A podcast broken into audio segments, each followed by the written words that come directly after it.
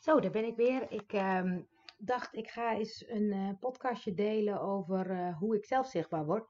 Want ehm, ik ben natuurlijk bezig eh, met mijn nieuwe bedrijf. 1 juni wordt de opening, dus april en mei worden de promotiemaanden. Ehm, en ik ga natuurlijk van alles leren over zichtbaarheid worden.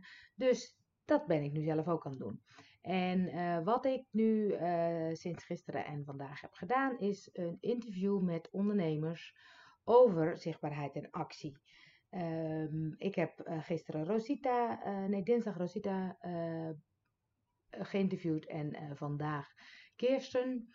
En eh superleuk om mensen te eh, horen over eh, hoe worden zij zichtbaar, wat doen ze wel, wat doen ze niet, wat werkt voor hun, wat voor tips hebben ze allemaal en wat voor tools gebruiken ze. En vervolgens heb ik gevraagd van wie zou jij nou graag willen horen over zichtbaarheid. Eh, wat ik dan doe, ik eh, ga live met ze. Nou, voor Facebook is live eh, veel beter. Die laten live video's veel vaker zien dan dat ik een YouTube video op Facebook ga, ga zetten. Maar als ik de live video heb, dan kan ik hem dus downloaden. Dan kan ik het bewerken, kan ik mijn website eronder zetten. Kan ik hem dus ook op YouTube uploaden. En ik kan hem als podcast delen. Vervolgens maak ik er een blog van en die zet ik op mijn eigen website. Dus met één zo'n video die ik maak, kan ik op verschillende manieren promotie maken.